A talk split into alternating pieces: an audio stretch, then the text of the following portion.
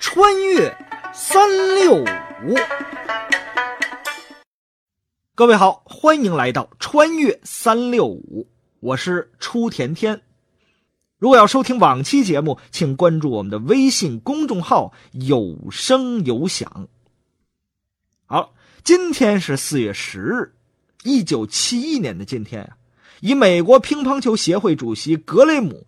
斯廷霍文为团长的美国乒乓球代表团应邀访华，这是新中国成立后第一个应邀访华的美国团体。紧接着，在一九七一年四月十四日，周恩来总理在人民大会堂接见了美国乒乓球代表团。美代表团的访华不仅打开了隔绝二十二年之久的中美交往大门。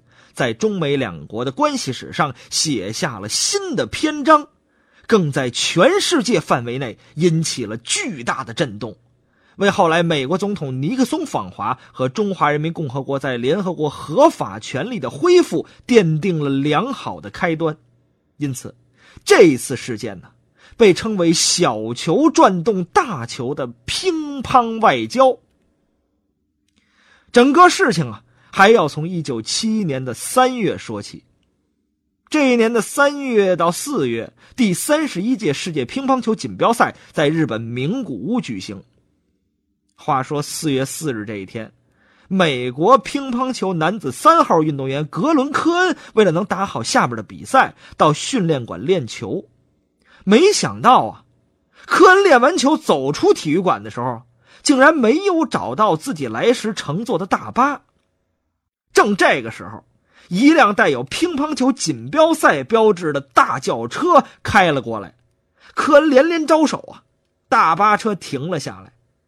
可等科恩走上车，才发现这车上坐着的呀，居然全是中国人。科恩尴尬的在一个中国队员的身旁坐了下来，而他身旁的这位啊。正是中国著名乒乓球运动员庄则栋。坐在车上的科恩刚开始一直保持着这份沉默，直到车子开了十分钟之后，科恩身旁的庄则栋首先打破了僵局。今天你来到我们车上，我们大家都很高兴。我代表同行的中国运动员欢迎你上车。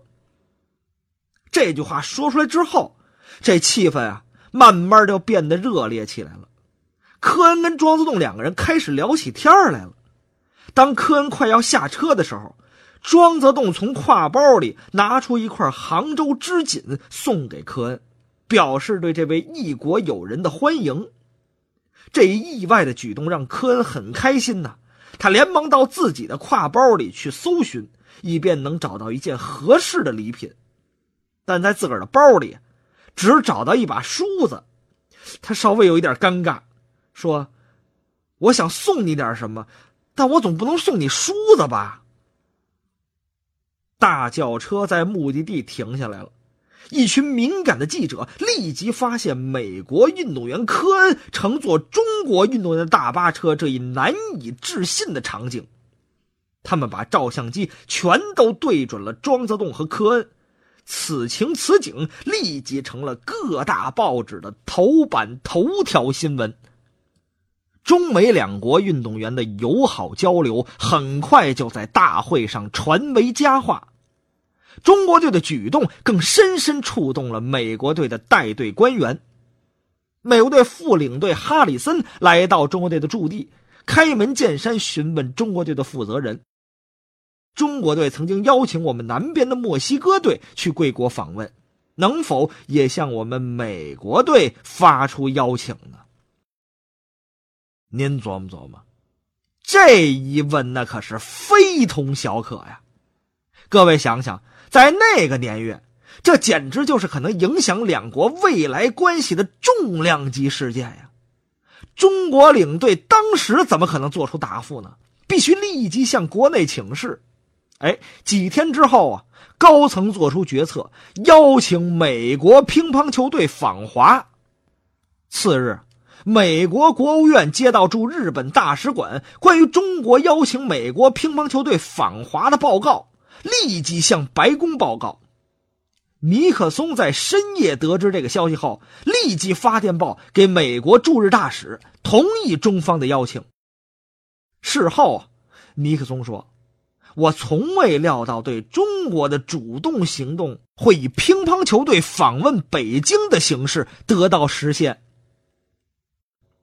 这次访华在全世界引起了轰动效应。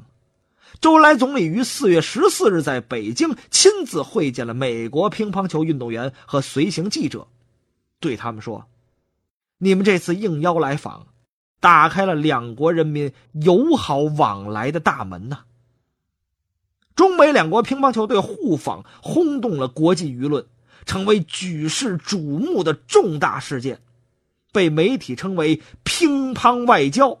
从此结束了中美两国二十多年来人员交往隔绝的局面，是中美和解随即取得历史性突破。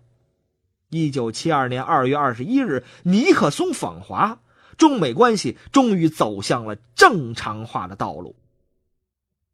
乒乓外交同时也成为了文化交流、推动政治发展的一个重要例子。好，今天的穿越三六五就跟您聊到这儿，咱们明天再见。关注我们的微信公众号“有声有响”，就可以看到文字版的故事内容，也可以收听到其他好听的节目。